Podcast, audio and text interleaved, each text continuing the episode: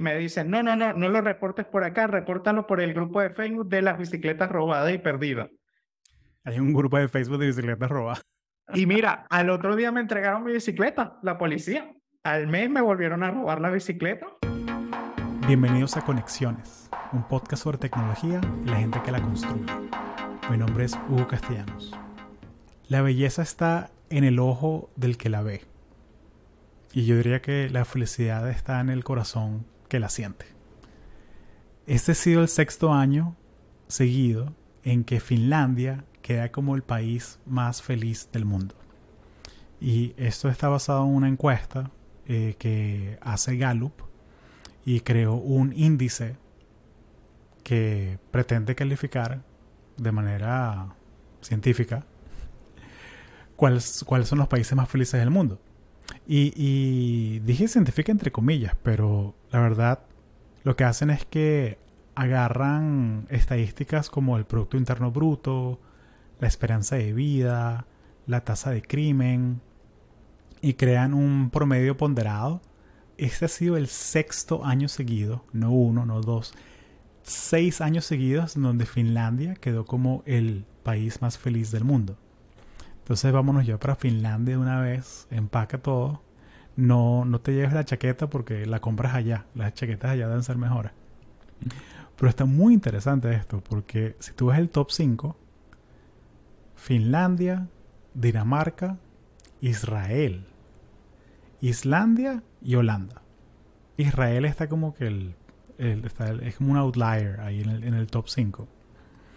Pero bueno, Finlandia, Dinamarca, y si vas hasta el, top 10, ahí también sale Noruega y Suecia y todos los países escandinavos. Entonces está bien curioso eso. Y hay un video buenísimo de, de, Vice, que está aquí en las notas del show, donde entrevistan a gente de, de Finlandia. Y la gente de Finlandia dice, felices, nosotros. Y de hecho, la gente de Finlandia sale quejándose, la gente que entrevistaron, que no, mira, aquí el clima es horrible, en el invierno es horrible, toma cierta resiliencia poder vivir aquí. Entonces lo que pienso yo es que obviamente la felicidad es algo muy relativo. En este caso agarraron valores así, estadísticas así bien, eh, data pura y dura para basar, para crear un índice. Pero otra vez, es quién diseñó el índice. Entonces mi, teoría es que no es que son más felices, sino que son más estables. En el sentido que los picos altos no son tan altos y los picos bajos no son tan bajos. Tienen todas estas cosas de, países escandinavos, ¿no? Que tienen eh, salud universal, pública, la universidad es gratuita para el que, el que va a la universidad, tasa de crimen baja, todas estas cosas. El clima es una porquería, nueve meses del año. Ah, bueno, menos que te guste el frío. Capaz si te gusta el frío es perfecto, ¿no? Sin embargo, o sea, la gente, sus necesidades están cubiertas. De cierta manera. Pero otra vez eh, lo que pasa es que, ¿qué es lo que valoras tú? Porque si tú valoras es eh, una playa del Caribe y tener acceso a, no sé, comida latinoamericana, Finlandia debe ser como el, quinto círculo del infierno, ¿sabes? Tiene que ser algo muy, muy extremo. Pero mm, lo que yo hallo muy interesante y la razón por la que traje a Ángel, que él, está estudiando, haciendo su doctorado en Finlandia, porque quiero desvelar un poco esos mitos, ¿no? y estas cosas que, de cómo es vivir allá.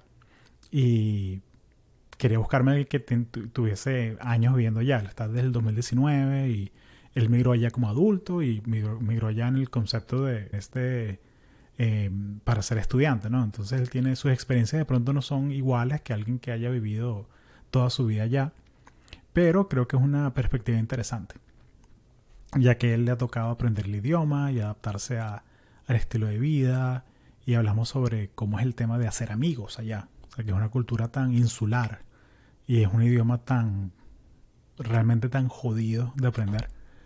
Entonces, hablamos sobre eso, pero volviendo al tema de la felicidad y lo relativo que es, es que me puse a investigar y conseguí que hay cualquier cantidad de, índices que pretenden definir en qué sitio del mundo es mejor vivir. Y me conseguí un índice muy interesante de Gallup también, que es el Global Emotions Report. Y está aquí en las notas del show.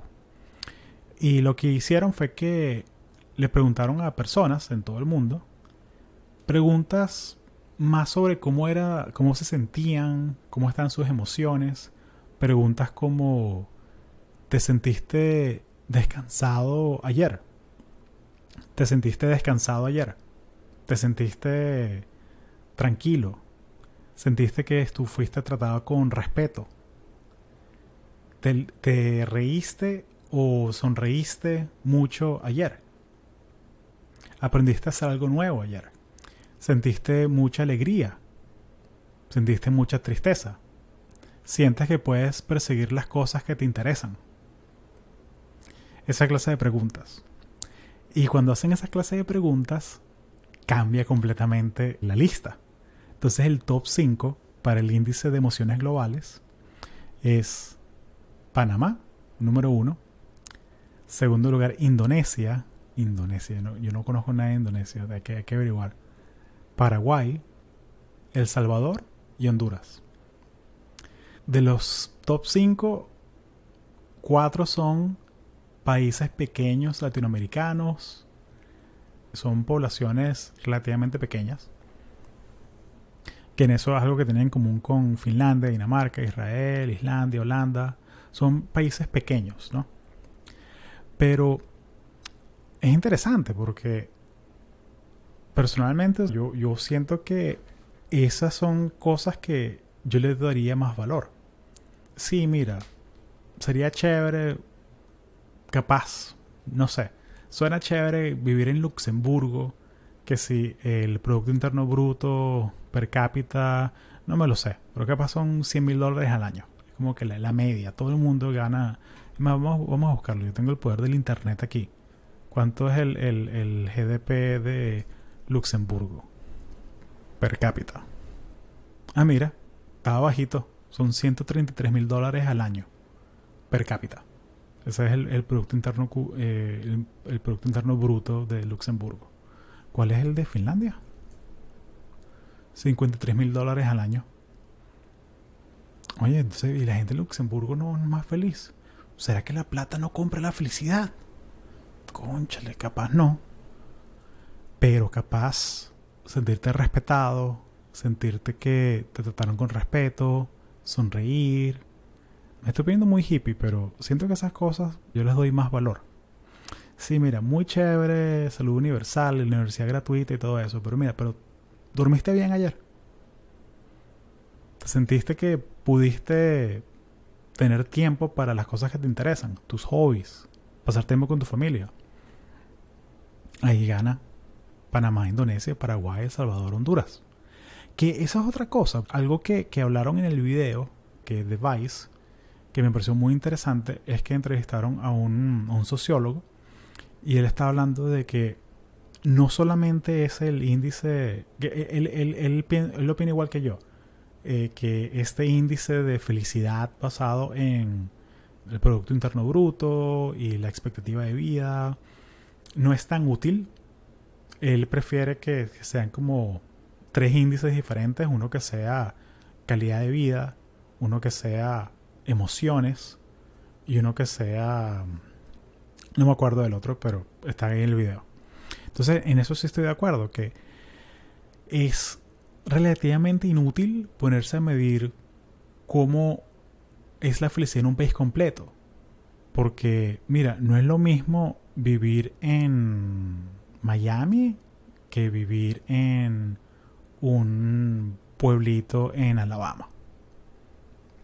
No es lo mismo vivir en Buenos Aires que vivir en Ushuaia o en un pueblito por allá en, el, en la Patagonia.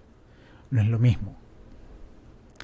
Entonces, como tratar de emparejar a todo un país completo en, dentro de un solo índice no, no me parece. Creo que habría que hacer algo más sobre enfocarse en un índice que sea solo en ciudades o uno que sea solamente en poblaciones rurales. Eh, obviamente la, la, data va a estar mucho más fragmentada, pero me gusta la idea de combinar los dos. Y de hecho, si te vas al top 10, porque eso me llamó la atención, que es que si voy al top 10, ¿cuáles países están en el top 10 del índice de felicidad del World Happiness Report? Y cuáles también están en el Global Emotions Report. Y lo tengo por aquí. Ajá, en el, en el, en el World Happiness está top 10. Está Finlandia, Dinamarca, Islandia, Israel, Holanda, Suecia, Noruega, Suiza, Luxemburgo, Luxemburgo está ahí, Nueva Zelanda, Austria, Australia, Canadá, Irlanda, Estados Unidos, Alemania, Bélgica. Estados Unidos es número 15. Buenísimo. Entonces, si me voy al de las emociones globales, el que comenté, top 10. Entonces el top 5 es Panamá, Indonesia, Paraguay, El Salvador, Honduras, Nicaragua, Islandia, Filipinas, Senegal, Dinamarca, Sudáfrica. Entonces los únicos países que están en los dos, en ese, en ese top 10, es Islandia y Dinamarca.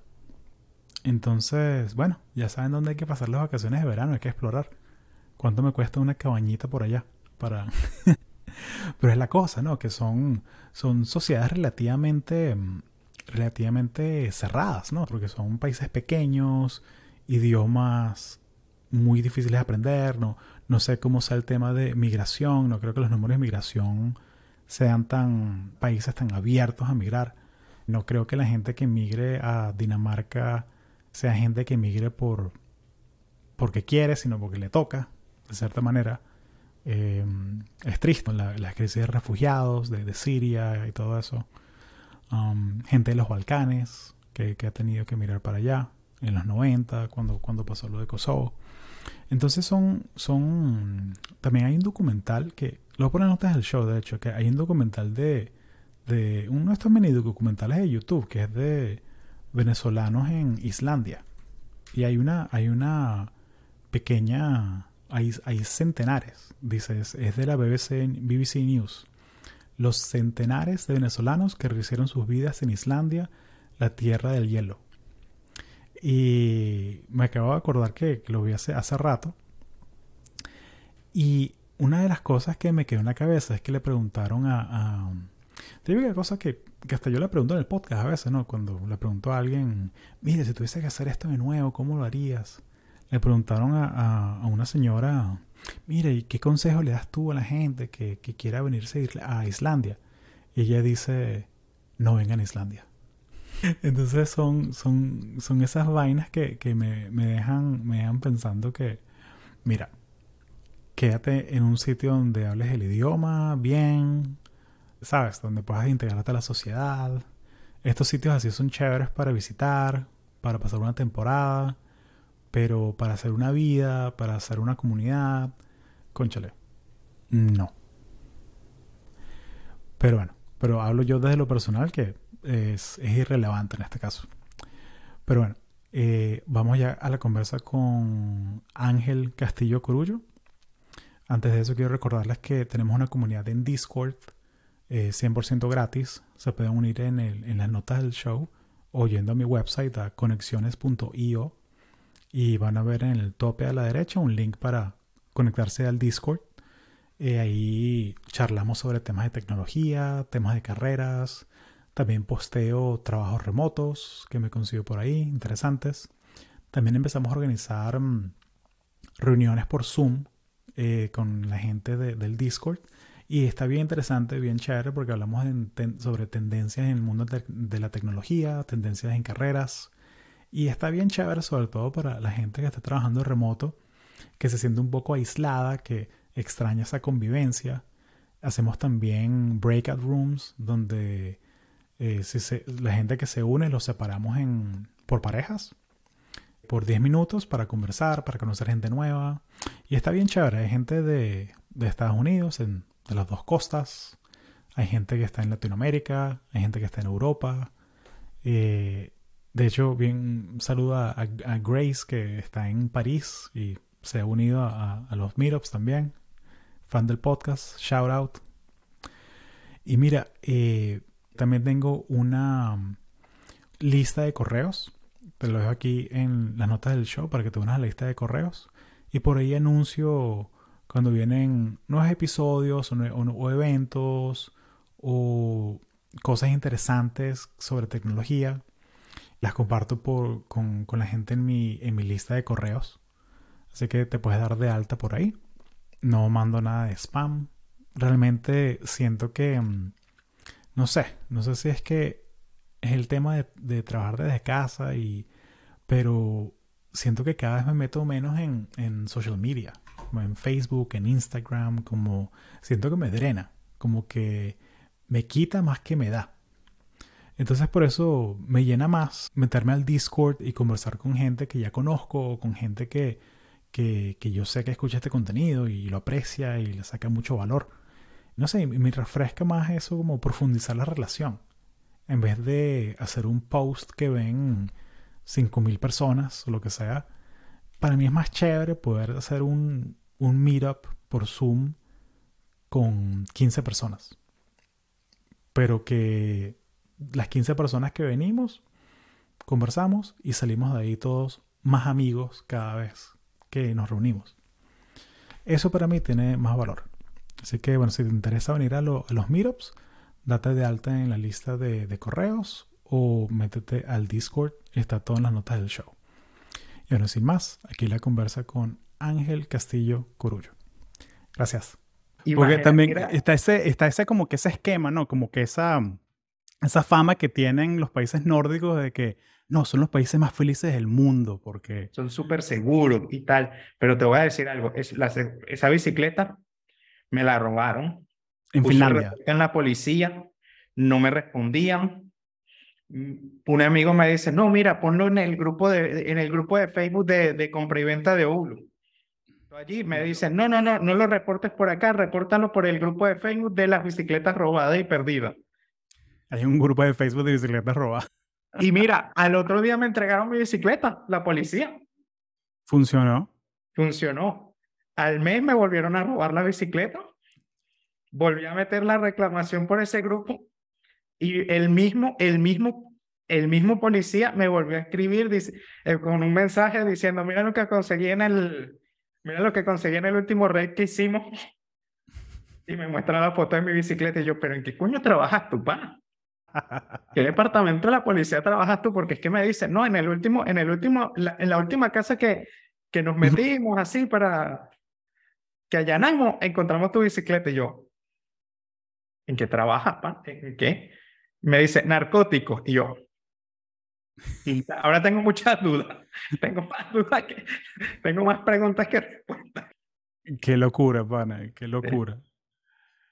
Sí, igual, a mí como la única vez que me, me, trataron de robar el teléfono, no, ni siquiera en Venezuela, en, fue en San Francisco en el metro que yo estaba distraído y estaba, estoy, ¿sabes? Unos que está medio zombie ahí, o en la noche ahí en, el teléfono, y, y, una persona me trató de agarrar y salir corriendo, pero suerte que yo tenía el anillo que, que va atrás del teléfono como que para, lo, lo, tenía bien agarrado y pude empujar a la persona y se fueron corriendo. Pero de resto igual, o sea, aquí súper seguro, ¿no? nunca me, me he sentido que, que me pase algo, pues. En Madrid me intentaron, me intentaron robar la billetera en el metro y, y, yo creo que el tipo era muy nuevo en esto de, de, robar o de carterismo porque, entonces, porque yo sentí la mano y veo la mano acercándose a mi bolsillo y era uno de estos pantalones de múltiples bolsillos y yo le digo, mira, pana, o me invitas a un café o te quitas, o quitas esa mano antes de que te la parta. Más nada. Más nada, el carajo se fue, no pasó nada. De hecho, se fue tranquilito y no me quedé así como, ¿qué carajo? Sí. ¿Qué ha pasado? Sí, hay, hay, hay cada cuento de eso, como que cada, cada persona que migra a sitios distintos tiene un cuento diferente. Hay un, hay un, una de las personas del grupo de Raro Escuchas en que estamos metidos, estaba contando que en Ecuador lo trataron de robar unos malandros eh, venezolanos y no lo robaron porque era venezolano. Yo tengo, un pana que, que, que él estudió computación, él está viviendo en Bogotá y me dice, oye, me robaron unos paisanos, pero, pero simplemente se llevaron, se llevaron el efectivo, me dejaron la tarjeta y el teléfono, como, para, que, para que ellos se pudieran pagar el pasaje. Exacto, como que pues, llega a tu casa tranquilo y por lo menos darle la cédula, déjale la cédula que es un dolor de cabeza, vas a perder medio día renovando esa vaina. Te puedes decir como que, bueno, mira, nos llevamos el efectivo, quédate, quédate todo lo demás, pero, pero lo dejamos así, no te vamos a quitar, no te vamos a quitar los documentos. Exacto. Oye, interesante esa cosa. Sí. Pero bueno, mira, oye Ángel, bienvenido a Conexiones. Muchas gracias por hacer el tiempo, lo, lo aprecio bastante. Eh, tú, estás en, tú estás en Oulu, en Finlandia. Es, es, es, un poquito complicado porque me enviaron de pasantía. Ahorita estoy en un pueblo llamado Domodossola. ¿Mm? en el norte de Italia, porque tenemos parte de mi programa doctoral pedía que yo tuviera que hacer pasantías en la empresa. Okay. Entonces, la empresa está en, en Suiza y es más barato quedarse, quedarse a dormir en Italia que, que en Suiza. Claro. hasta el final de este mes estoy en, en Italia. Oye, buenísimo. Pero, pero tu, tu investigación de en, en Finlandia es en, en, en qué parte es? ¿En, ¿En, qué parte de Finlandia estás? ¿O estás haciendo investigación? ¿O estás tomando tus clases? Estoy en la Universidad de Oulu, en Finlandia. Que es un pueblito playero en, en Finlandia. Sí, sí. Playero. Playero. Hay una costa, hay agua, pero no te metas en esa agua porque... Y se, ven gaviotas, y se ven gaviotas en verano.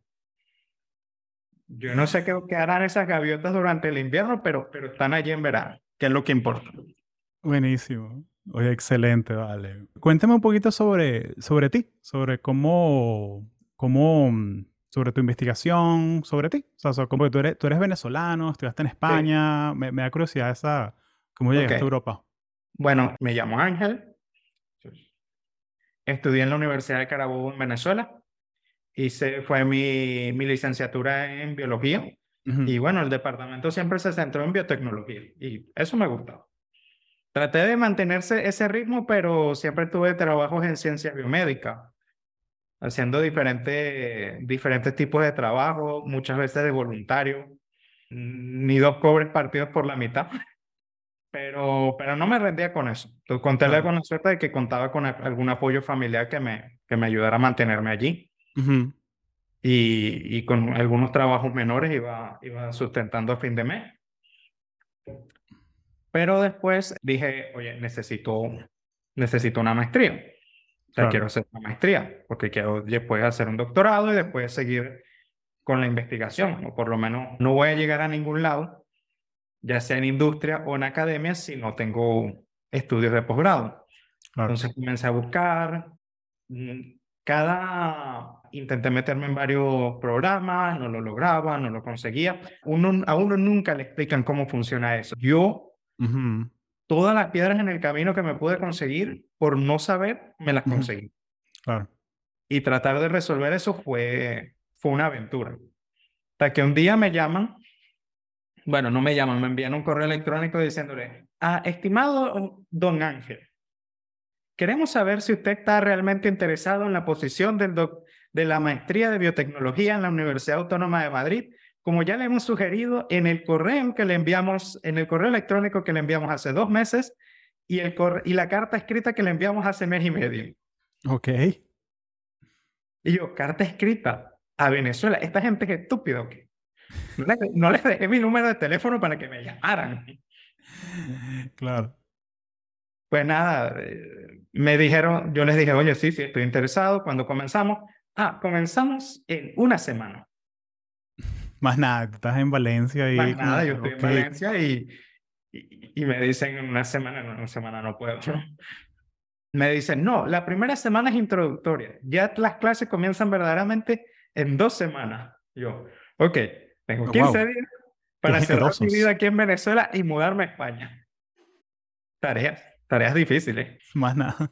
Sí, la, la buena fortuna era que mi hermano lo habían aceptado con antelación en la Politécnica de, de Madrid por un convenio que existe entre la Universidad Simón Bolívar y la Politécnica para hacer convalidaciones de ingeniería.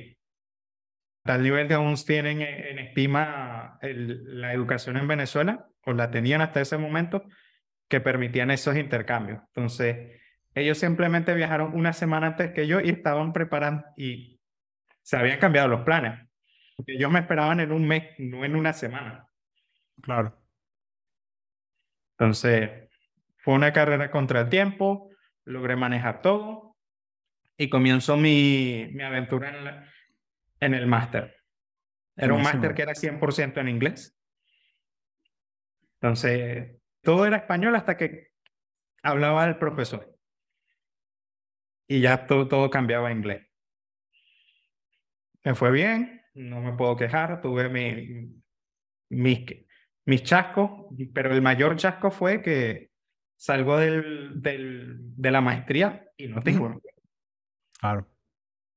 Y claro, la gente que no lo sepa tal vez crea que, que en España puede que abunden empleos, ¿no? Hay abundan empleos, pero, pero a veces no están especializados. Claro. Entonces yo dije, bueno, no voy a estar pasando por lo que pasa en Venezuela. O sea, aquí no voy a tener tanto esa red de apoyo que tenía allá. Entonces comencé a hacer todo tipo de trabajos menores, pasé por todo tipo de calamidades y que cada vez iba aprendiendo mejor cómo se tienen que hacer las cosas, porque no es lo mismo hacer un currículum, cosa tan sencilla como hacer un currículum en Venezuela no es lo mismo que hacerlo en Europa o en Estados Unidos. Cómo tiene que estar enfocado, cómo son hacer cartas de presentación, cartas de intención, todo eso fueron año y medio en el que fui aprendiendo a hacer las cosas. Hasta que un día, por azar del destino, me consigo, una, me consigo un, un anuncio de empleo. Que dice, bueno, estamos buscando gente que quiera hacer doctorado en el proyecto Secreters. Y estaban anunciando las posiciones 5 y 6. Y yo dije, bueno, si hay 5 y 6, tienen que haber 1, 2, 3 y 4. Vamos a ver qué hay. Me di cuenta que habían 15. Me puse a leerla. Me interesaban siete. Y dije, mire, yo voy a meter, yo voy a meter en esto. Metí mis papeles. Fui a dos entrevistas dentro del, del mismo grupo y me aceptaron en las dos. Buenísimo. Y me dijeron, bueno, tú escoges, ¿dónde quieres trabajar? ¿Alemania o Finlandia? Pues me gusta más el proyecto de Finlandia estás aceptado en el proyecto de Finlandia. Y yo, ok, vale. Google, ¿dónde queda Oulu? ¿Qué es lo que se habla en Finlandia? 100 frases del día a día en Finlandia. frases del día a día en Finlandia. Temperatura media de, de Oulu, Finlandia. Las mejores arepas de Finlandia. ¿Dónde se...? ¿Dónde, dónde conseguir harina pan en Finlandia? Mira, pero si se consigue, no tienes que buscar. Sí, sí se consigue, sí se consigue. Buenísimo. No te creas. Hasta, ahí llegó la diáspora. que, e, Es un dolor cuando tú ves así, tú llegas y te dicen, bueno, dame un kilo de harina pan, ok, 4.50. Yo, vale. Vale, cuando el promedio de la, de, de la harina pan es como 2 euros. Claro. En el resto de Europa yo. Bueno, pero llego. Aquí llega. Entonces me aceptaron en este proyecto de Marie Curie y... Excelente, vale, excelente. Entonces fue más bien como una que se te, se te, presentó la oportunidad, más que tú tenías la meta de quiero ir a Finlandia, porque sí, fue más bien como mm. te agarraste de la oportunidad. Sí, sí, me agarré a la oportunidad. Yo estuve buscando varios, varios, varios trabajos. Yo hice entrevistas con otras universidades, la Universidad de Glasgow, con otras cada vez me iba acercando más a la meta de que yo quería hacer un doctorado. Y cuando vi que me, estos dos proyectos que eran prácticamente lo que yo quería de mi carrera profesional, yo quería agarrar más hacia la biotecnología, más hacia desarrollo microbiano, biotecnología en bacterias, más que ciencias biomédicas, pues me agarré a eso y fui. Y y me aceptaron, pero fueron, fueron entrevistas que fueron muy particulares entre ellas. Había una que me tuvieron que, me dijeron, ok, eh, te vamos a entrevistar tal día dentro de un mes. Por favor, tienes una semana para llenar este test psicológico y este test de habilidades. ¿qué? Ok. Ah, y antes de la llamada que te vamos a hacer nosotros, tienes que hablar por una hora con la psicóloga y la de recursos humanos de, de la empresa. Y yo, ¿qué? Qué extraño eso. Yo estaba más asustado por hablar con esas dos mujeres que, que hablar con la, con la investigadora. Claro. Porque estas dos mujeres ya me iban a... re- ya, ya venían con, un, con el test hecho, ya venían con, con, un con una hoja de datos diciendo, ah, mira, mira, este, este respondió raro aquí. Sí. ¿Y te ejemplo, explican te por qué? ¿Qué es lo que están buscando con, con ese filtro?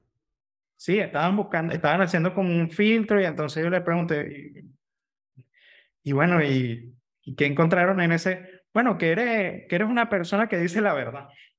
Ah, qué bueno, importante. Sí, es como, yo no sé si tú llegaste a ver ese episodio de Briseño cuando están resolviendo un test de, De qué política. político puede, que, que- a qué, en qué espectro político están. De- de- el, el political compass. Sí, sí. Claro. Sí, sí. Pues yo andaba así, yo andaba así como que, mira, no me voy a mojonear. No me voy a mojonear, voy a responder. Entonces me Claro. dice, sí, bueno, tienes tiene 70% de, ¿cómo se dice? No te vas por las ramas. Tienes 70% de, de accuracy. Entonces, si repites algo, si dices algo, lo repites en la siguiente y en la siguiente, y entonces si te la vuelves a conseguir la misma respuesta, pregunta, tienes las mismas respuestas similares. Yo, vale, vale. No necesito otra persona que me dijese, oye, mira, no te engañes. Sí, sí, bueno, o sea, eso, esos test siempre lo que te recomiendan es, o sea, contéstalo 100% honesto, porque la, la idea es definir, ok, que eres buen match para este trabajo o no. O sea, la, la- la idea es que, o sea, contéstalo con la verdad, porque no lo contestes con lo que tú quisieras que fuese la verdad. ¿Sabes? sí. Que es que tienes problemas estando en la oficina de 6 de la mañana a 6 de la tarde. Yo sí, yo sí, no, mira, yo no puedo estar a las 6 de la mañana en ningún sitio, a menos que sea mi cama. ¿Sabes? Entonces, o sea, es mejor contestarlo con, o sea, lo más honesto posible, ¿sabes? Como, La, la entrevista que hice para la, la Universidad de Hulu, no. Me dijeron, mira, eh, te vamos a llamar a las 9 de la mañana. ok, Entonces se enciende la llamada y me dice, oye, mira, eh, lo lamentamos mucho, pero tenemos que andar con la cámara apagada de nuestro lado. Y apagaron la cámara. ok, Y di una entrevista de casi dos horas donde yo no sabía qué estaba pasando del otro lado de la cámara. Era una pantalla, una pantalla oscura. Y yo no sabía si lo estaba haciendo bien, si lo estaba haciendo mal, si, ujú. Si me trababa. No podía leer el lenguaje corporal de la otra persona. Yo simplemente estaba ahí como que... Sí, sí, es como, estás hablando con el Mandalorian, o sea, que es la- el Sí, casco y sí. no ves la cara, no ves si No ves nada. Yo, te yo está viendo estaba los ojos, claro. Sí, no, no sabes a dónde está viendo, no, sé, no sabes si, si te están haciendo muecas, si, si, si se están comiendo las uñas, si... Se están whatsappeando mientras, mientras hablan Exacto, contigo. o sea, no sabía, yo yo no los veía, yo no, no, no sabía nada. Sí, no, tuve esa experiencia con una persona que, que trabaja para una agencia federal aquí en Estados Unidos que me dio, me dio la oportunidad de hablar con él por el podcast que pudimos grabar y todo, pero igual él, él tenía la, la cámara apagada y es un tema que él no quiere que hagan un deepfake de él. O- un deepfake. Simplemente no, no quiero darle esa información. Te puedo y, y era muy estricto, era como que dame las preguntas una semana antes, voy a contestarlas, y, ¿sabes? Como voy a pasárselas por mi jefe, mi director y tal. Y era como que, ok, buenísimo. O sea, no, como que yo no tengo problema jugando ese juego, ¿sabes? Porque en serio quería hacer el episodio con la persona y lo hice y quedó buenísimo. Pero sí, me, sí fue, fue un challenge para mí, ¿sabes? Como, o sea, llevar la conversa bien, hacerlo ameno, eh, sin tener Ok. esa, esa muleta, pues, de, de ver la persona, ¿no? No te ayuda. Si, No si te no, ayuda. a veces no te ayuda. Sea, Sabes que pudiste haber dicho algo malo o algo ofensivo y no te enteras. sí.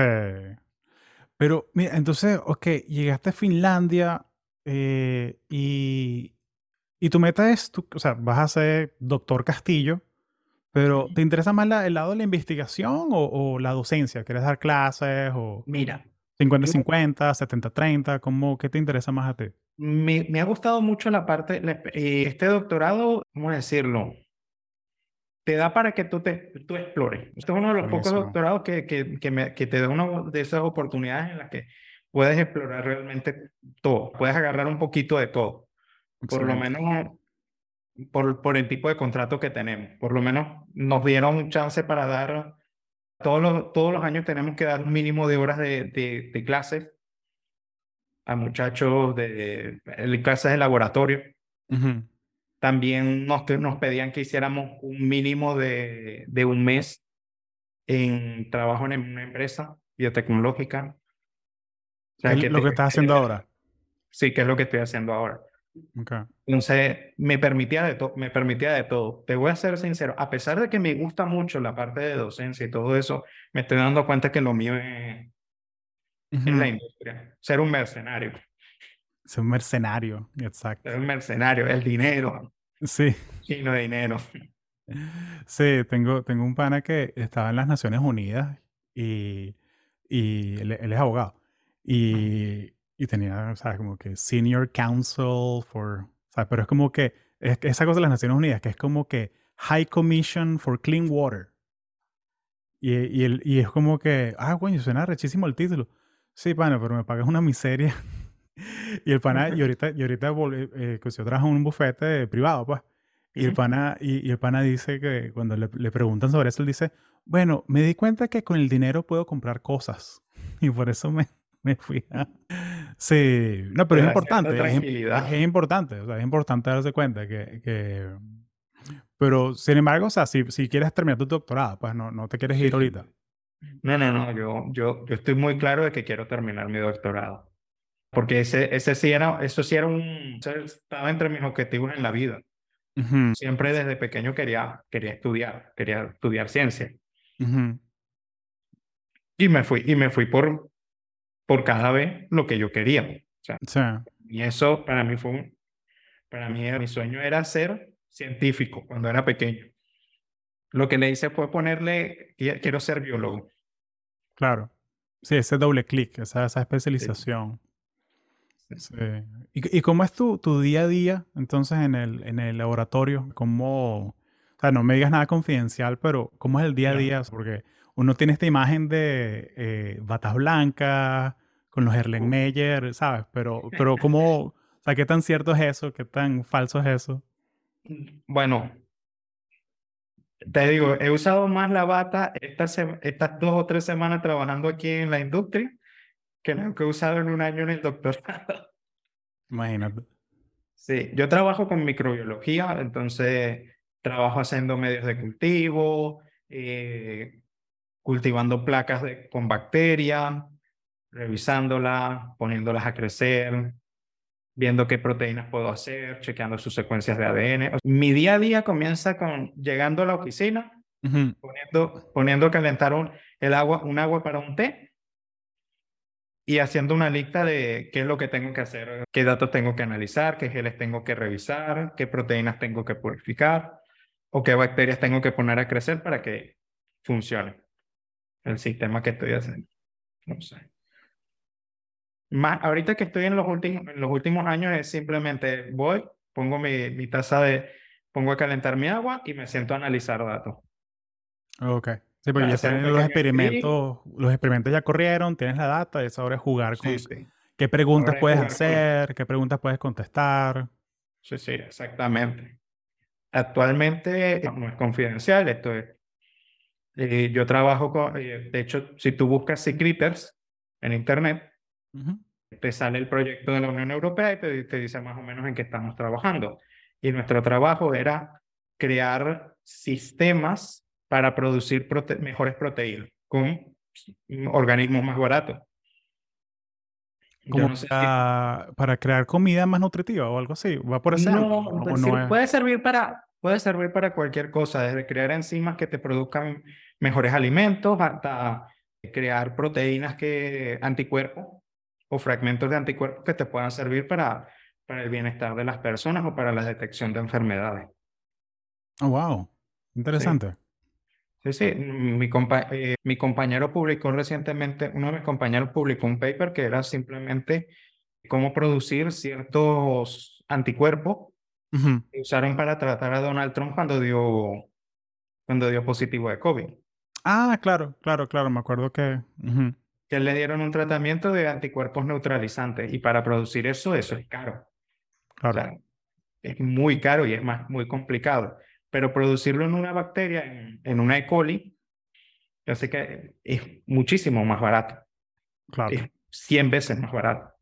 Entonces, eh, da, da la posibilidad de que en algún momento este tipo de tecnología se pueda usar para simplemente producir mejores medicamentos o mejores alimentos. Muy interesante, vale. Sí. Y, y me, me, me, encanta eso que, que lo, lo casas con el, con el tema de, de COVID, porque me da curiosidad cómo... ¿Dónde pasaste tú la, la, la pandemia? ¿En Finlandia fue? O, en Finlandia, la pasé en Finlandia. Ok, ok. ¿Cómo, cómo fue tu experiencia si no, si, no te da molestia compartir? No, no, no me molesta compartirla. Fue, fue bastante fuerte porque mi familia estaba viviendo en Madrid. Entonces las primeras semanas fueron, fueron terribles. Claro. El día, que, el día que el gobierno de Finlandia cierra la frontera con, con el de España, mi madre me llama diciéndome, tenemos COVID. Oh, wow. De todos tenemos COVID en la casa. Entonces, poco tiempo después, mi padre muere por el COVID. Ah, lo siento mucho. Ha sido... fue una experiencia fuerte, pero tuve, tuve, la, tuve buena suerte de que mi jefe, mi mis jefes estuvieron muy pendientes de mí, de ayudarme en esa recuperación. Tenía un buen, Tenía un compañero de, de piso que también era compañero de trabajo que estuvo muy, muy pendiente de mí, estuvieron conmigo todo el camino. No fue fácil, pero, pero se hizo más llevadero, viendo cómo otras personas pudieron estar afectados en mi misma situación o, incluso mejores estuvieron mucho más afectados. Para nosotros, el trabajo no se retrasó tanto como en otros laboratorios o la vida diaria no cambió demasiado, ya que los finlandeses hacen distancia social solo existiendo. Tienen, tienen eso en el ADN. Que sí, sí. Se está leyendo sobre eso, que, que un, un muchacho, un, blog de un muchacho que es de Bangladesh, que vive en, en, en Tampere, vive en, en Finlandia, y el tipo está hablando que él se da cuenta cuando alguien es finlandés, finlandés, o cuando alguien es finlandés que vivió afuera un tiempo por la manera en que le hablan. Como que, mira, eh, esta persona se me acercó un poquito más. Mira, ¿dónde estudiaste tú? No, yo me fui a Italia a hacer un doctorado. Ah, ok, con razón. ¿Sabes? Como que... Sí. que en, en, el pasillo del, del, del, del, comercio, en el pasillo como del mercado, que la persona esta que, que era finlandés, que había vivido afuera, se le acercó mucho a una persona que es finlandés, finlandés, y el otro finlandés, finlandés se molestó. Y como que le puso cara de bravo y tal. Como... o sea, esta burbuja, esa distancia social es... está fija. Está allí. Está allí. Si, yo, si antes de la pandemia yo veía a la gente en, en las paradas del autobús a un metro y medio de distancia los unos de los otros. Imagínate. Antes de la pandemia, esta gente era visionaria. Estaban claro. sí, sí. Están claros, sí. Cuéntame un poquito sobre eso, o sea, las diferencias culturales en términos de, de, de, lo que tú haces, de tu investigación, del día a día, que además de la distancia social, o sea, ¿qué, qué te llama más la atención? O sea, que tú ves que, ok, estoy en otro planeta, estoy en otro país, no estoy, estoy en otra... Mira, son muy silenciosos, pero no es porque no quieran hablar, sino porque son muy tímidos. Mm. La idea de los finlandeses es que son muy fríos y y no quieren hablar. No, no, no, que simplemente son muy tímidos. Entonces tienes que como que, como que raspar un poquito y, y, se vuelven muy, muy, muy cariñosos. Ok.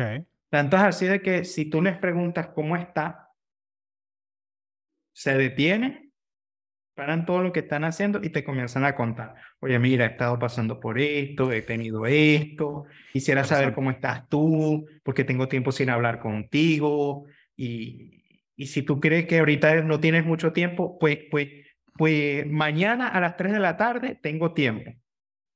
Y nos podemos sentar con un café. Pero es que es algo de que tú les dices, oye, vamos a vernos, y ellos ya sacan la agenda, le dicen, ¿este día te sirve? No, ¿este día te sirve? Porque cuando... Pues metódico, qué, qué bueno. Sí, sí, pero, pero, pero muestran ese cariño, muestran esas ganas de que de, que de verdad quieren socializar. Solo que como que les cuesta.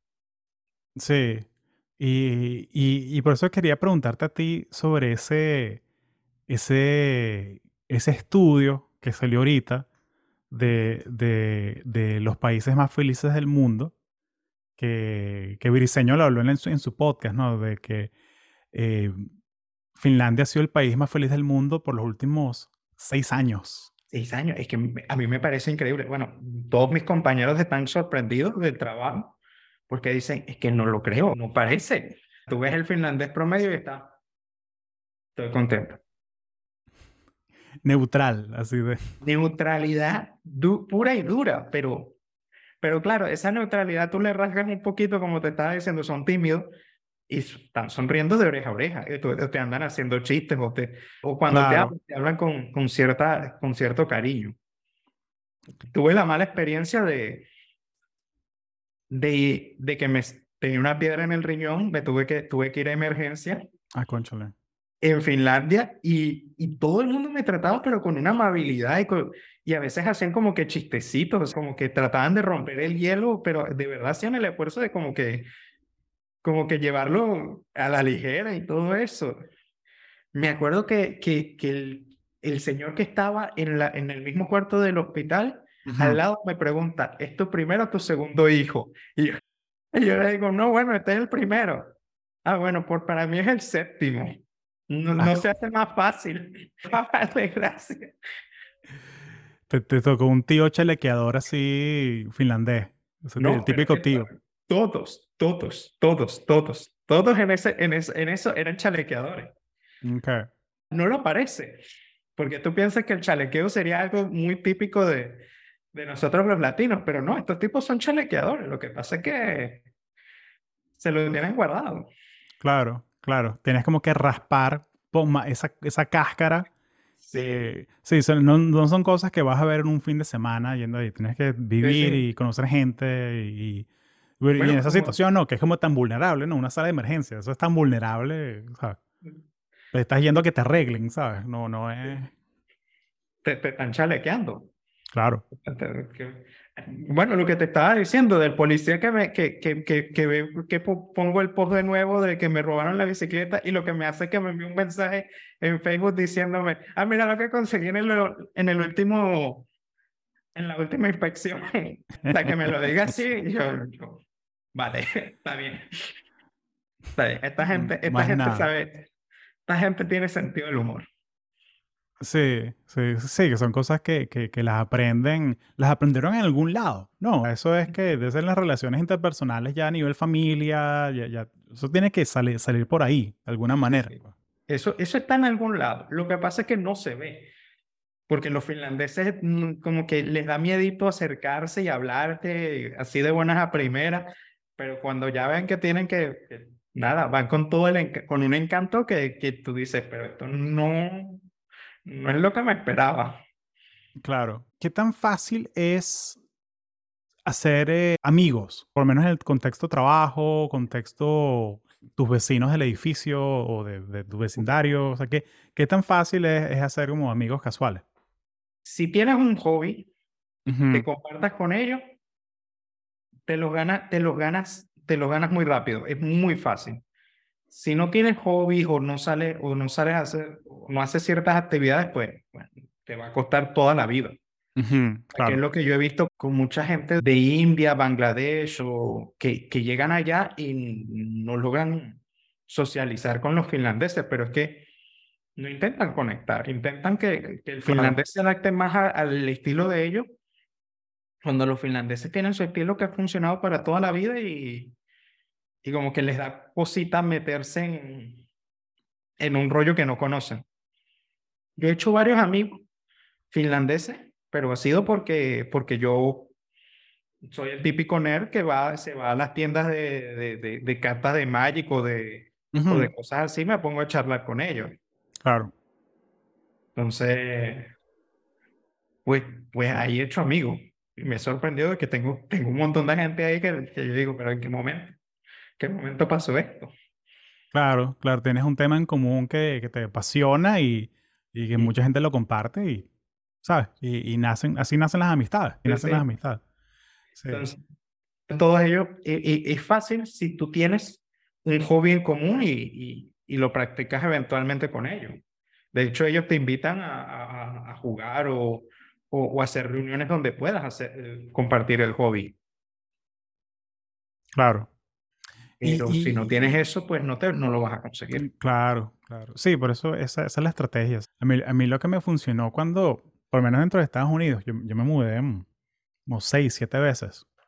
Eh, y a mí lo que me, me ayudaba era que yo buscaba donde había una, mm, una célula de, de esta organización que, de que soy parte, como es una non-for-profit, y yo buscaba, ok, ¿dónde está la más cercana? Y llegaba a las reuniones y ahí instantáneo hacía 10 amigos. Porque tenemos esta non-for-profit en común y un, un sistema de valores y es como que no, no hace falta explicarte. ¿Sabes? Como Sí, que sí. conoces gente que, que te entiende de una. Sí, ah, creo que incluso Briseño lo mencionó en uno de sus programas, que era de que la gente que ha leído ciertos libros, que comparte ciertos podcasts, tú te sientes más cercano a ellos que, que una persona aleatoria en la calle.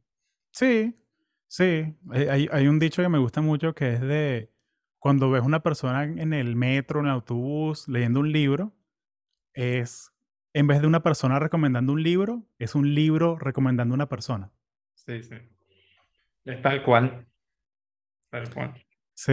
Entonces, al- algo que me, me, me, me llama la atención es que, o sea, está, está este índice de, de, de felicidad global y lo- lo- los países top 5, aquí saqué el, el artículo de Briseño, son los países top 5 son Finlandia, Dinamarca, Islandia, Israel, Holanda.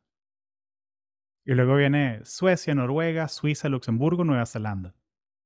Entonces, ok, ahí Israel es como el outlier, ahí de que, ok, Sí, sí, estás en- ese, ese es el único con calorcito de verdad. es el único que como que, que se tiene playa, playa, ¿sabes? Que, o sea, pero, pero de resto son, o sea, estos países nórdicos, está Nueva Zelanda, que es como extremadamente aislado. O sea, Nueva Zelanda es como una California flotando en el Pacífico, ¿sabes? O sea, que Sí, tiene sí. montañas, playas, ahí en medio de surfistas. la nada, de Ajá. todo.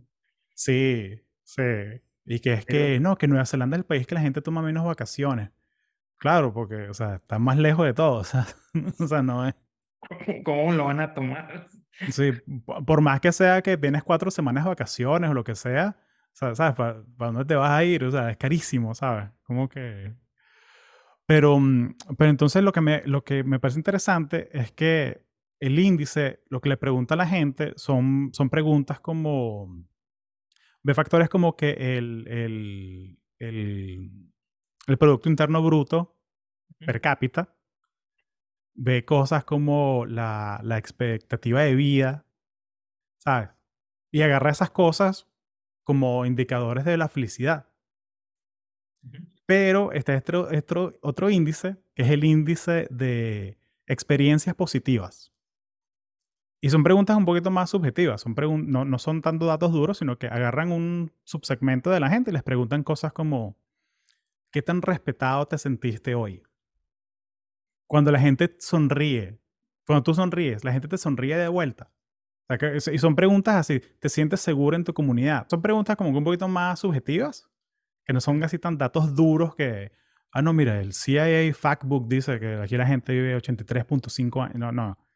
No, no, Eh, es, sí, es algo que no te lo esperas. Y, y te voy a ser sincero, este, me hacen ese tipo de preguntas a mí dentro de, de- del contexto del país Finlandia. Yo estuve, también tu- tuve que vivir en, en Alemania y yo le sonreía a, lo- a los finlandeses y todos los finlandeses sonreían de vuelta. Pero tú le sonreías a un alemán y, y había uno de cada diez que, de que se te quedaba mirando como que le pasaste el ojo. Sí, este, este me está echando los perros, ¿cómo es la cosa? ¿Cómo es la cosa? ¿Qué, qué, qué, qué está pasando aquí? Mira, este es inmigrante. Se le nota a los inmigrantes.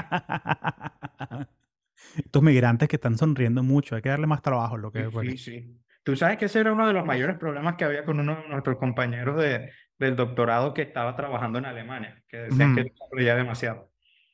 ¿Qué, qué, qué? Que sonreía demasiado. Sonreía demasiado, pero claro, él vivía en la zona más gris y triste de, de toda, de toda Alemania.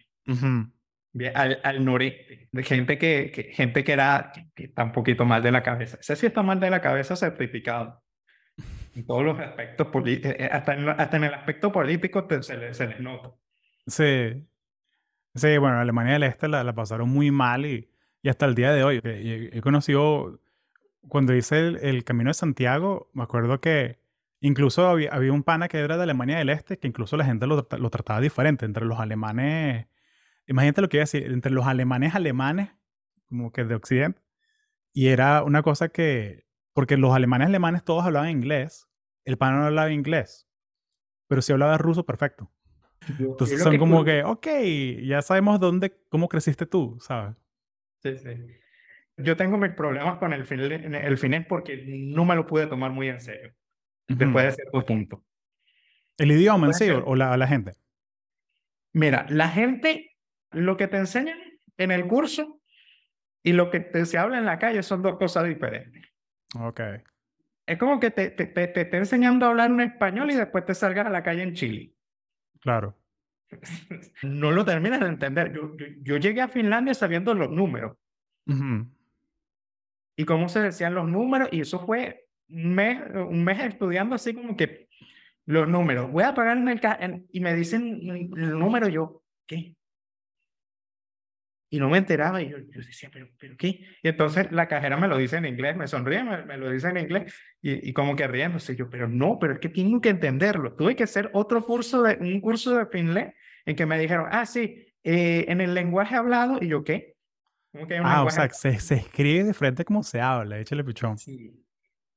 Me dice, no, en el, en el lenguaje formal se dice comenta bici, 25. Pero en el lenguaje hablado se dice cascutpis. Nada, nada, el resto de las palabras. Nada, o sea, nada que ver con nada. Nada que ver con nada. No, nada, nada. Y, y habían otras cosas que, que yo que yo lo veía y yo decía, no, cálmate Ángel, respira, respira, no, no, no, porque hay ciertas palabras, el finés tiene la particularidad que el diccionario fonético uh -huh. es similar al español con unas okay. excepciones. Ok, como el japonés, que, que hay palabras que, o sea, como que lo, lo, puedes leer y estás hablando el idioma, pero no, no sabes lo que estás diciendo, pero lo puedes hablar. Sí, sí, entonces tiene una, la, la estructura de la sílaba tiene, tiene sentido para alguien que habla español, entonces uh -huh. tú, tú, consigues, tú consigues la palabra y, y, y lo puedes leer, uh -huh. y lo que lees es lo que está diciendo. Pero entonces te encuentras palabras que se parecen a algo en español que no tienen nada que ver. Claro. Por lo menos cuando tú vas al IKEA, muchas veces te consigues la palabra puta uh -huh. en, los, en todos los muebles. Uh -huh. Y solamente significa que, que, es de madera, que el mueble es de madera.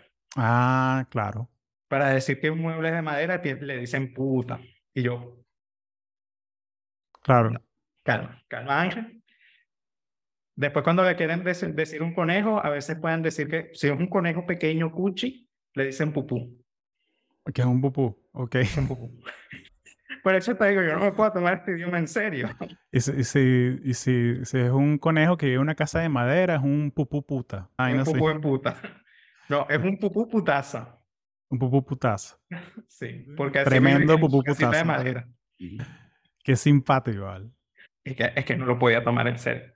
Cuesta. Pero mira, la idea que quería calzar con lo de, de estos índices inventados de, bueno, vamos a agarrar la calidad de vida con qué tan, qué tan contenta está la gente con el sistema de salud, mezclado con, con el GDP per cápita, ¿sabes? Pero este otro índice que te, que te, que te dije de, de, las emociones positivas, uh -huh. o sea, para, que te, para que veas el contraste, las clases de preguntas que hacen son son, tenía aquí las preguntas que, que, le hacen a la gente. Es, o sea, ¿cuántas veces son, sonreíste hoy? ¿Te sientes respetado? ¿Te sientes que eres parte de tu comunidad? Entonces, el top 5 de los países son Panamá, Indonesia, Paraguay, El Salvador, Honduras.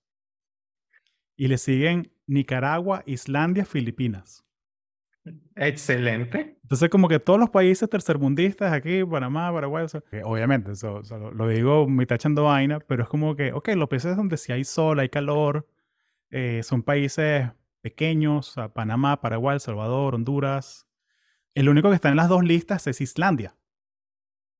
Tiene también otra cosa, que es una isla y es combinada con una cultura súper cerrada, ¿no?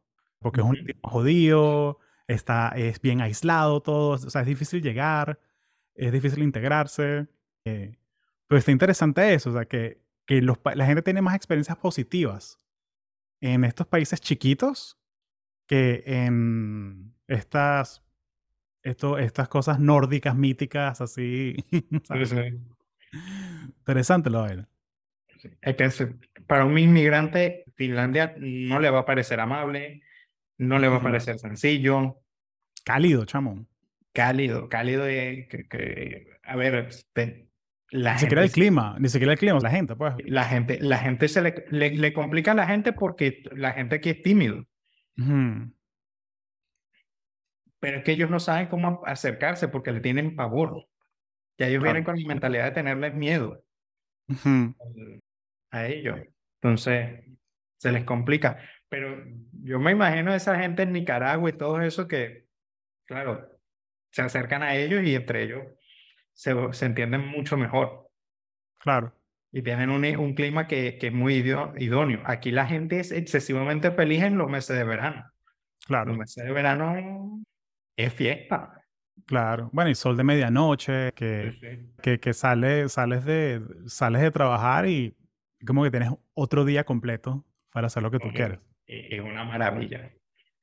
Es una maravilla. Eso, por lo menos cuando yo tengo, yo tengo que trabajar con, con crecimientos de bacteria en tanque, casi, como lo que se hace a nivel de industrial. Y eso son toda la noche. Son toda la noche. Entonces, en invierno, pues no importaba qué tanto trabajara, iba a seguir siendo de noche. Pero cuando ya comenzó a acercarse el verano, era mucho más fácil para mí pasar toda la noche trabajando en eso.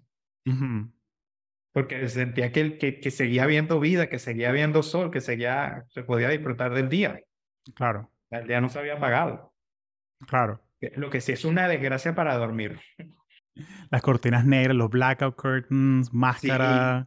Sí. sí, no, no. Mi, primer, mi, primer, mi primera semana, yo llegué, yo llegué fue en agosto del 2019 a Finlandia y yo me acuerdo que yo llegué, me fui a dormir, me costó dormirme porque había mucha claridad.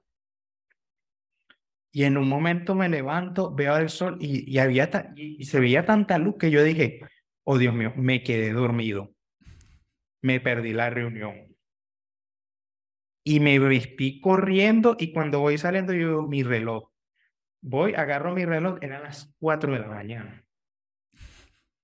Y parecía, parecía un día cualquiera a las 10. Claro. Yo no puede ser. No puede ser. Tuve, tuve que chequearlo en internet como que hora de Finlandia. sí, porque por la ventana no te puedes desconfiar. Que no, mira, voy afuera y parece mediodía. sí, sí. Que son las 2 de la mañana. Llega un, llega un momento durante el verano que son las 2 de la mañana y, y, está tarde, y es el atardecer. Y a las 4 es el amanecer. Claro. Entonces, ¿se va el sol? No, simplemente se oculta detrás de los árboles. Juega las escondidas. Y como que, ah, te la creíste, pendeja. Te la creíste. Te la creíste. Sí. ¿Y cómo, cómo te adaptaste al tema, de, al tema del invierno? O sea, el tema de, de la oscuridad, del... Cómo, eh, o sea, eh, está ese dicho, ¿no? De, nórdico de que no hay mal clima, solo hay mala ropa, ¿no? Para usar. Sí, sí. No, mira, eh, yo era un, yo, yo era un venezolano muy raro. A mí me gustaba el frío, no lo voy a negar. Buenísimo. Y, y, yo tenía, y yo tenía una, y yo tengo una resistencia antinatural al frío. Eso es otra cosa que me di cuenta cuando llegué a Madrid. Esta es mi tierra. Sí, sí, yo llegué, yo llegué a Finlandia y hacían 17 grados en el verano.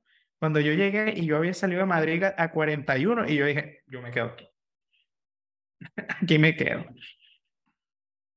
han, habido días horribles que yo digo, no quiero salir de mi casa cuando hacen menos 42.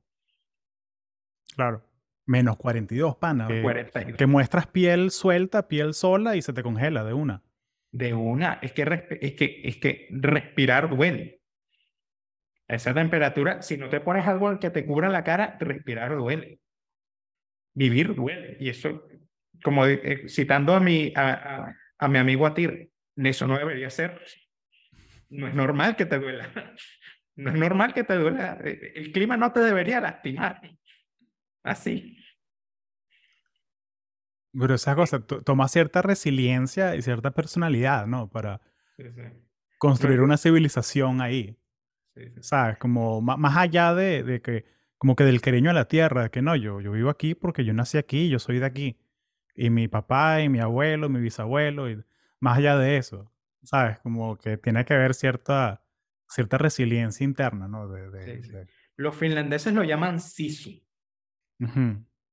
Que es otra palabra que me pareció así como que cuando me dijeron no, sisu, y yo, ¿me estás hablando? ¿De qué me estás hablando? Porque yo venía escuchando sisa de gente de, de gente de Venezuela y yo, ¿de qué me estás hablando, chico? Entonces, para ellos es que simplemente eh, enfrentarse a la adversidad como se pueda, Fu- lleno de coraje. Y, y es una palabra que a mí me gustó mucho y siempre la, la he mantenido ahí, me ha gustado.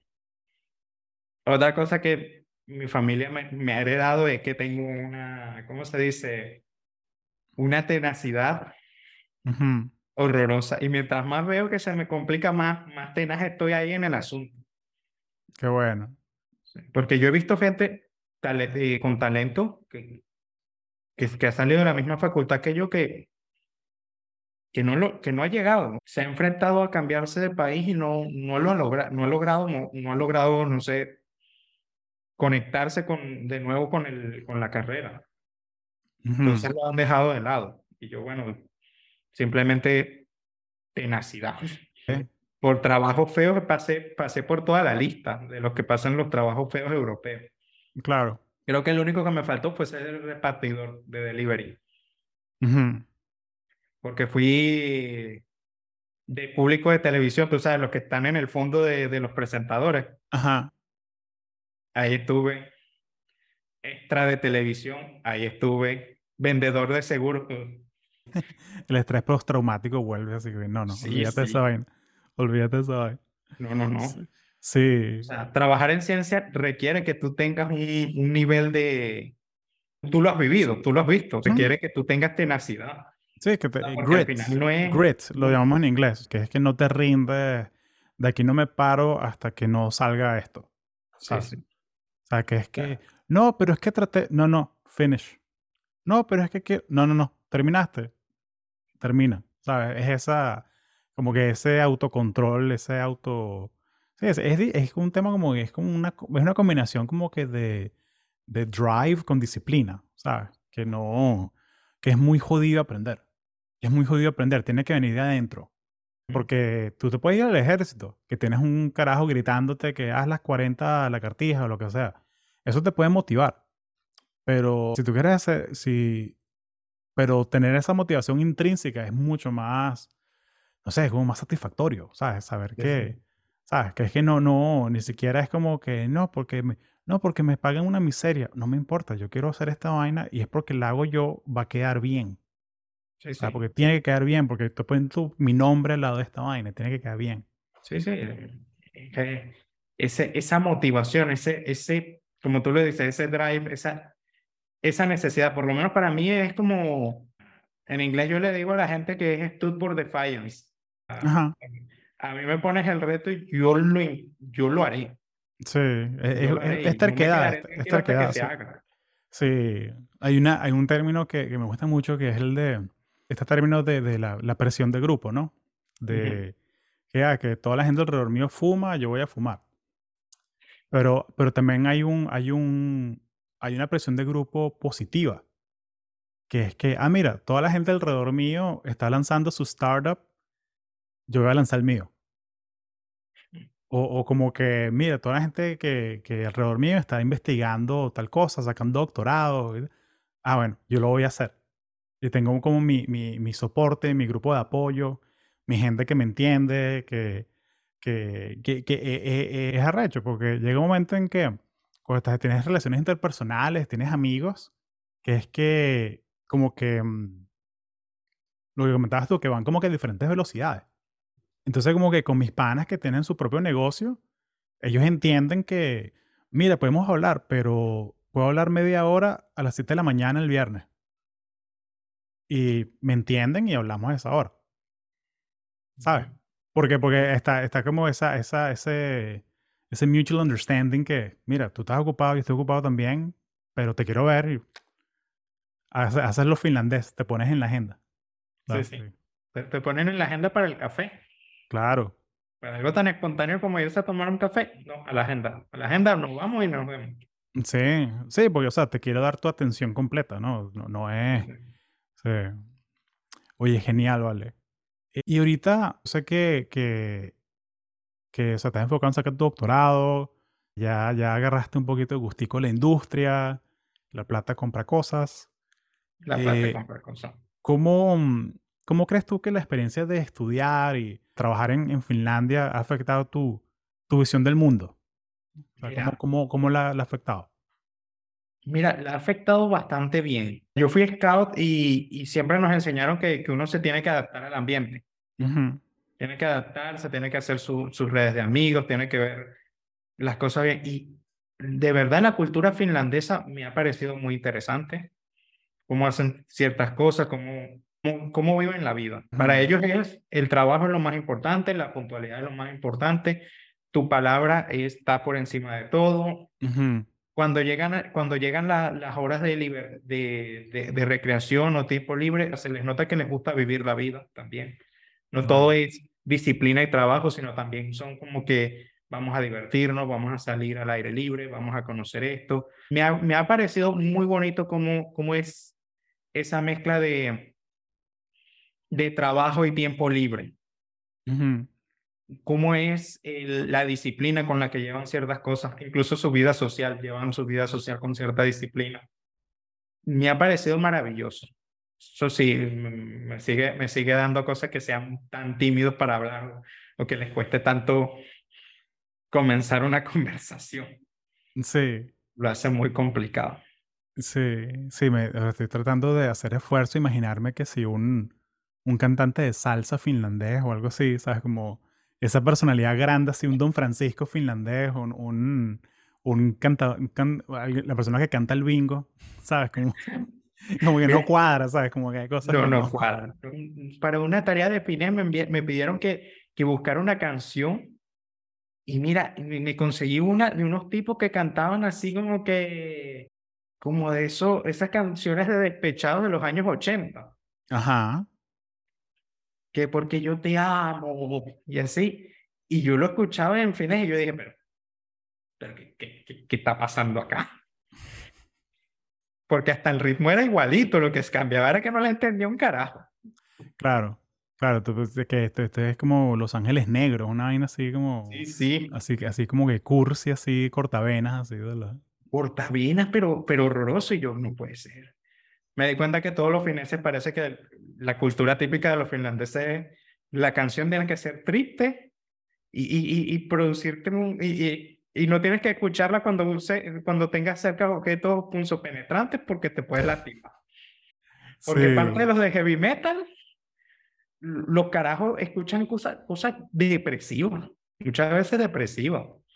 Que yo dije, pues, Dios mío, no puede ser. Sí, traduciendo las letras y yo decía, pero esto, suena depresivo.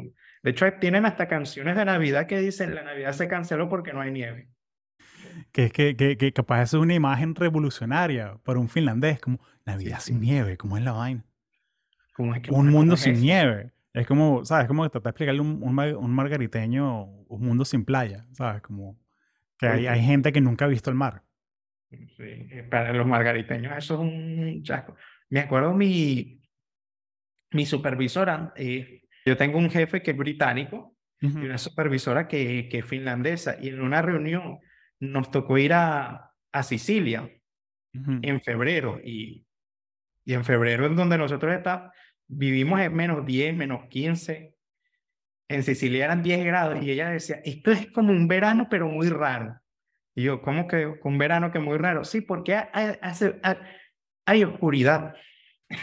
y después, después ahí las, las neuronas me conectaron y yo, claro, acostumbrada a que, a que hagan más de 15 grados con, con menos de 10 horas de luz del día. Claro, claro, son, son cosas que, que, que retan tu modelo mental. Sí, sí, ellos, ellos retaron mi modelo mental cuando, cuando yo fui a vivir allá. Su estilo de vida y todo eso. Tienen muchas cosas buenas que me gustan, tienen otras cosas que pueden mejorar, pero, pero en general... vámonos por ahí un ratico, vámonos por un ratico, ¿qué, ¿qué cosas te gustaría, como que es la cosa que más te fastidia? Así que me encanta vivir aquí, pero esta vainita es como la pedrita en el zapato. Mira, que todo, todo lo quieran resolver por correo. No, mm. no por correo electrónico, por papel. Ah, ok. Que te envían. Oh, wow. Y esta gente no se da cuenta que su servicio postal es una mierda. Fuertes declaraciones viniendo de alguien que de Latinoamérica. No, no, no, es que su servicio postal es una mierda. A mí me llegó una carta, una carta, imagínate, me llegó una carta diciéndome, a partir de ahora, el servicio de correo solamente te va a traer el correo dos veces a la semana. Ok. ¿Qué es eso? Ok. Sí, Y a mí me llega una carta del, del médico preguntándome que si estoy de acuerdo con un, con un cambio de una consulta pero como me iba a llegar un viernes, no me la traen sino hasta el martes el siguiente. Ah, no, eso sí. ¿Qué es eso? O, o me llega un correo diciéndome, me llega un correo un jueves diciéndome, eh, estás retrasado con un pago, por favor, paga lo antes posible o si no te enviaremos otra carta cobrándote más. Entonces las dos me llegaron el mismo día. ¿Cómo, ¿Cómo puede ser que el pueblo que inventó Nokia no, no sabe lo que son los mensajes de texto. Dios mío, no, es que, es que para mí es imposible creerlo. Estamos en el siglo XXI. Uy, existen los correos electrónicos. Ustedes tenían una empresa, empresas multimillonarias de, de mensajería, de telefonía. Ustedes inventaron el 5G en esta ciudad. Sí, o sea que, o sea que yo que en Estados Unidos, que cuando se me, se me está acabando la medicina, yo a mi médico le mando un texto mira, me quedan tres días. Y me, sí, por WhatsApp. Ok, eh, ya lo mandé a la farmacia. Lo puedo recoger mañana. ¿Sabes? O sea, como que, no, me, ya tengo que ir y una carta certificada y, ¿sabes? Y, ver que soy yo. Y, o sea, ¿qué es eso, pana? Mira, y con decirte que hasta hace dos meses el banco, el banco me enviaba una carta para, en vez de enviarme un mensaje a la aplicación, yo, no, yo, yo decía, pero qué desperdicio de papel es este. Sí, tienen esos bosques nórdicos de pino, creen que, los, que el papel es infinito y tal. No sé, no sé cuál es la justificación. Aquí, aquí, claro que, que el pino crece como, el, como la grama. Claro. En, en verano un pino te crece dos metros, tres metros. Claro. Por año. Sí, sí, su modelo mental es, bueno, tenemos pino infinito, vamos a, vamos a, vamos a enviar papel, vamos a gastar resmas de papel. Sí, es como que, mira, me gusta mi, salir con mis amigos, eh, pero también la distancia social. Entonces, nuestro hobby favorito es salir a esquiar. Que es que tú sales a esquiar y la gente está a distancia también. Eh, me, me, gusta, me gusta salir con mis amigos, pero no me gusta hablar mucho. Nos vamos a pescar. O una, un concierto de death metal que es que, que, no se escucha nada y puro raro. Exacto. No, me, me, me gusta hacer actividades aburridas, pero también arriesgar mi vida. Exacto. Pesca en el hielo. Pesca en el hielo. Había, había un, había un, un canadiense que él es súper fanático del death metal, del, del, del metal, pero también es antropólogo. Y hizo un documental muy interesante, muy bien hecho de, eh, la historia, la historia del, historia ilustrada del metal. Y es un documental buenísimo y el tipo viaja y el tipo va, va a los países nórdicos, creo que, no sé si va a, a Noruega o a Finlandia. Y el tipo está filmando en la, en la, en la cajilla de, de, de migración. Y el tipo, y el, oficial finés, así, ¿sabes? La placa y vaina. ¿Y, ¿Y usted qué viene a hacer aquí? No, estoy haciendo un documental sobre la historia del metal. Y el tipo de inmigración le dice, oh, black metal or other kind of metal. o sea que hasta el oficial de inmigración sabe de él. Sí, sí. Es que, es que yo, conozco mi producto local, papá. Sí, sí. El tipo, el tipo te, seguro te va a decir, mira, yo conocía a los de Nightwish. A todos los de Nightwish. Es más, es más, mira, aquí está la foto, la foto anteayer en el toque. Mira, aquí los con los, los cinco carajos de... No, mi, mi, jefa, mi jefa un momento me dijo, ah, no, yo conozco a los de Nightwish. ¿Y yo qué? Sí, sí, yo conozco a los de Nightwish. ¿Quieres que te traiga un autógrafo del siguiente verano? ¿Y yo qué? Rebobinemos, rebobinemos. ¿Cómo que conoces a los de Nightwish? Sí, sí, yo los conozco. Ellos hacen, usualmente, cuando me voy de vacaciones, ellos se quedan en la, en la, en la choza de al lado. Y yo, la choza de al lado no te queda como a dos kilómetros. No, sí, pero, pero, pero el lago está ahí mismo y nos vamos y pescamos juntos. Yo, Pescando con los panas de Nightwish. Yo necesito, necesito aclaratorias en este, en este asunto. Claro. Sí, sí. Así como un, una, una muchacha que me dijo, ah, no, yo conozco a los de Ramos. Yo me iba a recoger valles en el bosque con los de Ramos y yo, esto suena muy feo. no sé qué, qué, qué, es lo que Sí, sí, sí suena como un eufemismo raro, como que, bueno, estamos recogiendo vallas en el bosque. Ok, eh, bueno, buenísimo, chévere. ¿Estás bien? ¿Estás segura? ¿Sabes? Sí, sí, e, es que suena raro, pero tú, tú, tú después conoces a los, pasas un tiempo, un verano con los finlandeses y te das cuenta de que los carajos se van, pescan, se ponen a recoger vallas, tienen como una competencia. Coño, me alegra que comentaste eso porque no quería ir, dejarte ir sin preguntarte, ¿cómo es la vaina del sauna? Échame cuento sobre el sauna. ¿Cómo es esa vaina de que los edificios de apartamentos tienen sauna? ¿Cómo, cómo es la, la cultura del sauna? La cultura del sauna es el pilar fundamental de, de, de, Finlandia. Tú vas a los, a los registros arqueológicos de los primeros habitantes de Finlandia que, que vivían en el norte, pero cuando te digo norte, norte es es que está la aldea de Santa Claus y seis horas de, camino más está ahí, el pueblito. Y los canajos tenían una hectárea, tres chozas, una choza era donde vivían, una choza es donde guardan los alimentos y la otra choza es el sauna. Más nada. No necesitan, esos carajos dependen del sauna, viven del sauna, entonces piensan en el sauna. Todos los edificios donde yo, todos los edificios en Finlandia tienen un sauna. Y si el edificio no tiene un sauna, es porque el sauna está en los apartamentos. Claro, que, cada uno tiene su, su sauna privado ahí. Del, sí, sí. Y también te dan, y también tienen tus opciones de que hay saunas públicos. De que son saunas de que están, no, no es del edificio, sino que es un sauna en la calle.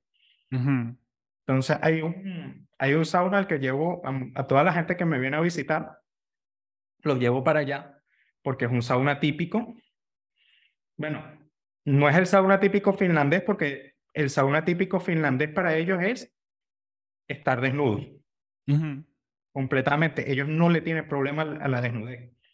Y sean unos ramazos también, ¿no? Con, con una, unas matas, como un arbusto o algo. Sea unos ramazos. Como una, una, mata, una rama de olivo con la que la mezclan ahí, se comienza a dar una agua mazo para refrescarse salen, si es, si es invierno, entonces se revuelcan en la nieve y se vuelven a meter. O si tienen un lago cerca, se meten en el lago, no importa si está congelado, le abren un hueco. Ya lo he visto. Ya lo he visto, ya, ya, ya me metí en eso, ya, ya, ya tuve esa experiencia. Sí, el, el, examen de, el examen de ciudadanía finesa tienes que meterte al lago desnudo y darte un ramazo. No, no, no, no, no. Tú tienes que, tú tienes que meterte en el sauna y a los 20 minutos salir y meterte en el, agua a menos 20. Quedarte 30 segundos y volverte a meter.